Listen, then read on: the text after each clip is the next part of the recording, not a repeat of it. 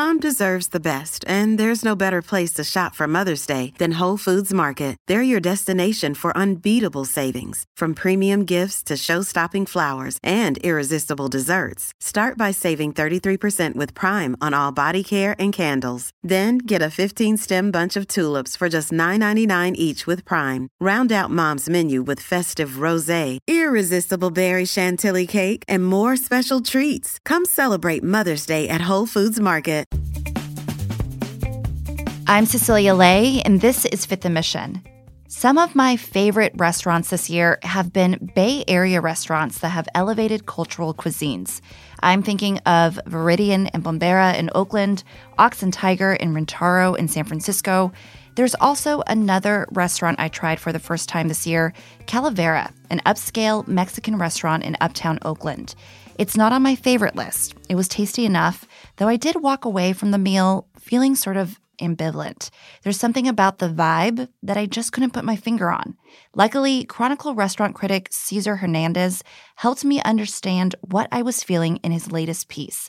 It's titled, What Does Gentrification Taste Like? This dreadful Oakland restaurant serves it on a tortilla. Ouch.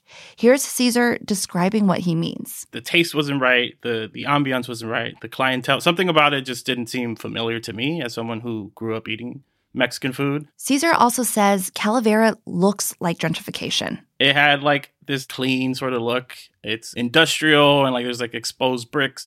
This was sort of catering to the brunch crowd who's just seeking, you know, alcohol and, and, and a good time. If you need even more of a visual, Cesar paints this scene. I went for brunch and it was just mostly like young women who eat their tacos with forks and they just kind of like leave this sad tortilla. And it, I don't know, it's something about it just that I think was when like I was like, okay, something is really off here. In his latest review, Cesar is offering an opinion about Calavera that others have been hesitant to share. I think in the food world, at least from the, the people that I encountered and talk about this restaurant with, they were they were hesitant to talk about it. Many people that I talked to were like, I'd prefer you not put this on the record. Today on Fifth and Mission, restaurant critic Cesar Hernandez goes on the record. He tackles a longtime favorite topic in the Bay Area gentrification, but this time it's through the lens of food. What does food gentrification mean? Are restaurants like Calavera a product or a driver of gentrification? And how can restaurant diners make more intentional choices in where they choose to eat? I started my conversation with Cesar asking him to answer the question he posed in his story's headline What does gentrification taste like? That's sort of what the story evolved to. Something about it is, is sort of like eerie. It's like this sixth sense where something doesn't feel right. Something feels a little off, but you can't really put your finger on it. It it doesn't feel like it has that familiarity, at least for me, that Mexican food sort of inspires. Different types of Mexican food, different types of dishes are very personal, and I think that that always comes through. And something about this felt I don't know, kind of soulless. Now, Cesar, you're from Los Angeles. You moved to the Bay recently to join the Chronicle. Why focus in on Calavera? Is it because it had sort of a reputation you wanted to interrogate? Maybe you had a different perspective than the rest of the Bay Area? What was sort of your lens? So I live in Oakland and I have a I mean I obviously like have a lot of love for Oakland because I think it's a it's a great city with a lot of history and I feel like in my work as a critic I have never really engaged with the idea of gentrification. And it felt like you're sort of not supposed to, because I think the inclination with food media is to like look at the great things that are happening, right? And I credit Soleil for a lot of this. Soleil Ho, the, the restaurant critic for the Chronicle. They really engage with these ideas and they really are a great person to sort of talk about these things. So we had been discussing like, what if we do something about gentrification? admittedly, I think food media contributes to it in some way, the, this process of gentrification. So I wanted I wanted to engage with it directly. I really had to dig into the research because, you know, in LA, there's a lot of like contentious sort of like history with with with changing neighborhoods or cities. And you know, you don't talk about other people's cities or neighborhoods if you're not from there. So I really wanted to be respectful of that. I wouldn't say that one restaurant is the cause of, of gentrification. It's it's really like an entire process. And some of the restaurants that I love in Oakland, like Viridian, lovelies and, and some of the coffee shops that I like, these are all places that I visit and, and have enjoyed and have written about. But at the same time, I'm not really addressing this like main thing that a lot of people in Oakland really care about. So I wanted to engage with it directly. And this is sort mm-hmm. of that through my own lens of my own culture. Well, let's talk a little bit about the area that Calavera is in. It's a part of downtown Oakland that's been rebranded as Uptown more than a decade ago. Describe how this area has changed and is still changing. From my research, a lot of what it is today has been shaped since Jerry Brown's tenure, who really wanted to draw folks in. He had this plan called the 10K plan. Some people refer to it as Jerryfication. And the idea was to like change what the neighborhood looks like and draw in more business and draw in more more people to come. And this New York Times piece from 2010, this retrospective that sort of looks at uh, Jerry Brown's tenure and, and, how he was so open to developers. One developer, his name is Michael Ghielmetti. He is the head of this development group called the Signature Development Group. And he talks about how accessible Jerry Brown was to developers. And Michael is the owner or the developer behind Calavera, which is part of this mixed use building called the Hive, which has like specialty coffee and like ice cream and uh, a bakery and and uh, apartments. And it's like looking at the developers and like sort of these bigger forces really helps you see how a lot of this is intentional, how it looks today, how we eat in Oakland, how people spend their money there was really shaped by larger forces that started so long ago. Now, we started this conversation with you describing how gentrification can kind of taste like, how you can identify it. Bay Area residents at this point, gentrification has been an issue for so long that we know how to spot it when it comes to neighborhoods when we walk around or drive around a neighborhood. What are some maybe main indicators of gentrification when it comes to food or restaurants? I think the easiest one for something like Mexican food, who, who, which has this reputation of being, you know, considered to be relatively cheap, or it's supposed to be cheap because I think that that's how most people have experienced it. I think that price plays a huge deal in that, but it's also like the idea of who is this for? Are you purposely taking this food that most people consider to be in a certain price range and selling that to a different audience? I want to be careful here to not say that like Mexican food shouldn't be pricey. That's that's not at all what I'm saying. Really, what it is is that like you can tell when food is good and when it's not. And I think that if you're charging people an extra price and you're not delivering on like the simple promise of at least this should be good, it feels like you're profiting from a culture without respecting it in some ways. And I think that there are plenty of folks like uh, I think La Calenda comes to mind, which is in Yountville, which is part of the Thomas Keller Group and they're it's fancy tacos. You know, it's pretty pricey, but it's good. They do a good job, and and they like they do all of the things that you need to do. The same kind of stuff that Calavera does, like in-house nixtamalization, which is like alkalizing corn and then grinding it to make tortillas. Someone like Bombera, open in Oakland, does does a similar thing, and I think you can taste how good the food is. You can taste the intentionality. You can taste like this is more than just like a bowl of beans and Mm-hmm. That bowl of beans is better than everything I had at Calavera. And it's like mm-hmm. not as expensive in some ways. More with Chronicle restaurant critic Cesar Hernandez after a short break. Why did Calavera have to agree to a large settlement with more than 250 employees earlier this year? And what did it have to do with food gentrification? We'll be right back. You can support the newsroom that creates Fifth and Mission by signing up for unlimited access at sfchronicle.com slash pod or by downloading the San Francisco Chronicle app. Cesar Hernandez, aside from the food, the decor, and the vibe of Calavera, you also argue in your piece that the gentrification of food can also happen inside the kitchen with its workers in 2016, more than 100 workers sued Calavera for failing to pay them fairly. And earlier this year, the restaurant agreed to a settlement with 263 employees, though the details of that aren't clear. You spoke to one of those workers. What did you learn? One of the things that I, I, really wanted to make sure that I got right was the idea of the lawsuit, and and I spoke to sort of like the face of the movement because it became a class action. Her name is Flor Crisóstomo, and she's Zapotec. She's from Oaxaca, which is you know she's indigenous from Oaxaca, and she was excited for for this concept because it sort of like celebrates her culture, but there were some things that were off according to her. The first was that she alleges that they brought in a molino, which is a, a stone mill, to grind corn. But the thing is, they didn't know how to use it.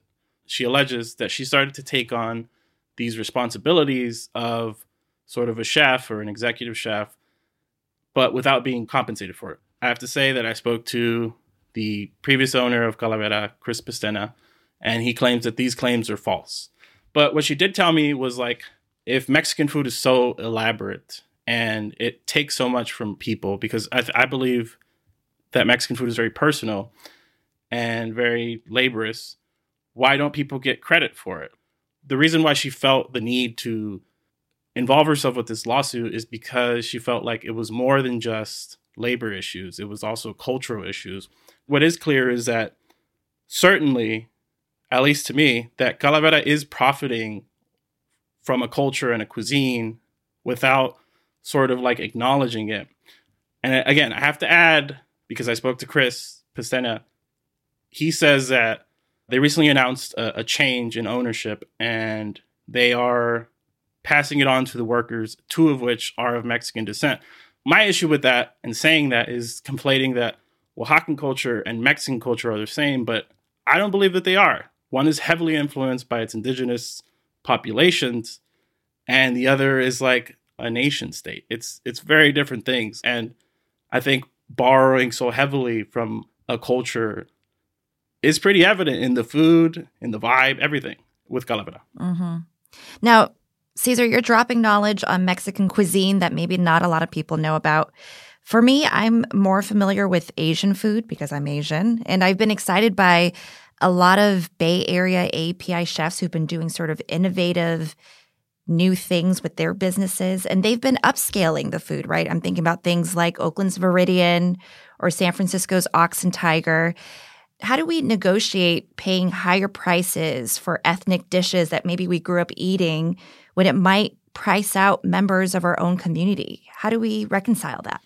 Yeah, I think that's that's the question. That's that's really it's really tough. Uh, I personally love Viridian. You know, like I think that it's great, and, and it's it's unlike anything that's in Oakland or LA for that matter.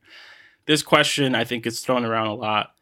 Sure to to these upscale Mexican restaurants, but also pop-ups because they are selling this food that requires more labor or more investment in, in, in ingredients. But I think realistically, my issue is less the price. Mm. Where it starts to be an issue is where like you suddenly feel sort of like cheated for paying this high tax on a food and you're not sort of delivering. If you're demanding that I pay for this on top of what's already like expected because of inflation and you don't deliver on the promise of someone who could do this for a lot cheaper, then I feel like you are in some ways cheating an audience. Mm-hmm. That at least has to be good if you're going to charge that much. And I think that that's the the barest promise. And I think something like the ones that you mentioned, like Viridian, they deliver on that. Not only is it is it good, but it's like innovative and creative, and like none of that is there at Calavera. The the few innovations that they try to bring are ridiculous. Well, I like what you said at the at the top of our conversation because you said it's almost sort of like a sixth sense or intuition thing when you know something isn't exactly right. And when it comes to upscale food of my culture that I like, it's because it's not just repeating something I know, it's building on it mm. and it's expanding the culture. Is that sort of how you feel about the restaurants that actually do it right? 100%. One of the examples that I sort of like take a look at as as someone doing it right is the Alta California movement that was happening in LA. It was a lot of chefs who were Chicano and have ties to Mexican heritage but don't come from there, but at the same time they're in LA and, and they're in California and they're using the ingredients that make sense to them. I feel like if you're trying to celebrate the culture, the least you could do is make it good. And that's not to say that like people who aren't from Mexican culture can't make great Mexican food. I've had amazing Mexican food that isn't made by Mexican folks. But a lot of these foods that I tried at Calavera were cultural foods that I grew up with, like regional Mexican food. Torta comes to mind, which a torta for those that don't know, is like a drowned sandwich, a drowned carnita sandwich from Jalisco. And they have it on the menu at Calavera, and it's it's sort of presented in this weird way where it's like a cut in half sandwich, and both ends are sort of like put facing upwards, and it's drowned in like this thick tomato sauce, and it loses all semblance of what it's trying to imitate, or I don't know. It's it's just something about it just tastes wrong, feels wrong, and looks wrong. And maybe feels a little insulting. Yeah, absolutely. Like I have never, for the record, have ever ever called anything gentrification because I feel like it's uh, at least food. I've never called a food gentrification because I feel like that's kind of a specious claim to make, right? But I feel like it was undeniable in some ways. When I tried this, I was like, "What? What the? What is this? Who is this for?" Well, I want to share a part of your piece with listeners and you're describing just exactly this sentiment right here. You say, quote, as I studied the brunch crowd, I was nagged by a central question, who is this restaurant for? It's certainly not for me. It's not for anyone who likes and respects Mexican food. My answer, it's apparently for diners who confuse cost and ambiance for taste.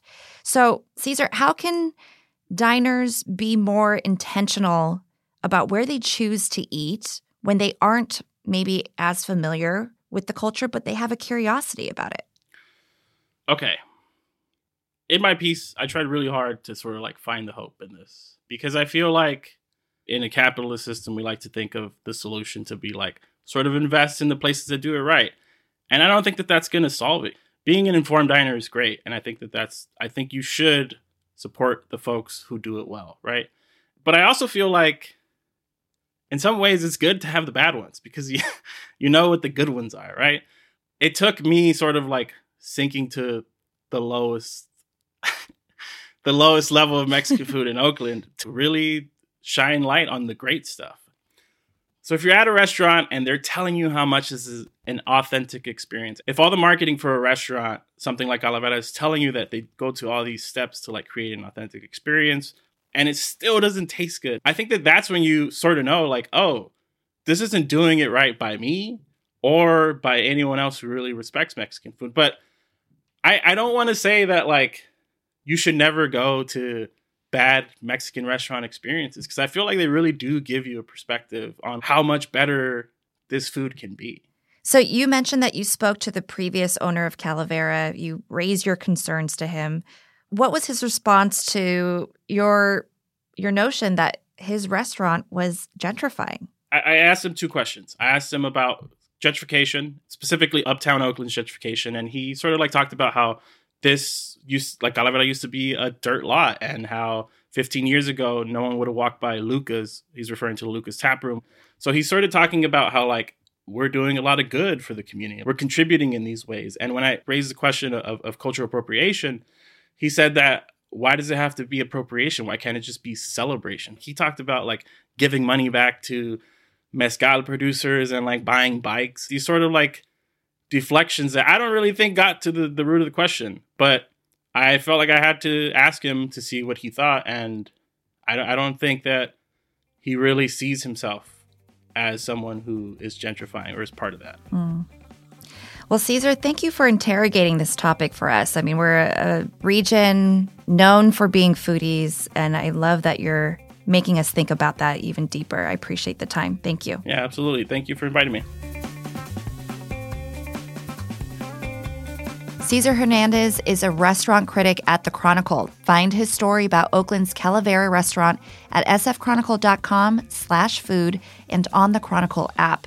Now, if you want some more positive restaurant reviews, Cesar and his fellow Chronicle restaurant critic Soleil Ho just published their list of the Bay Area's 15 best new restaurants of 2022. You can also find that at sfchronicle.com slash food. Thank you to King Kaufman for editing this episode and to you for listening.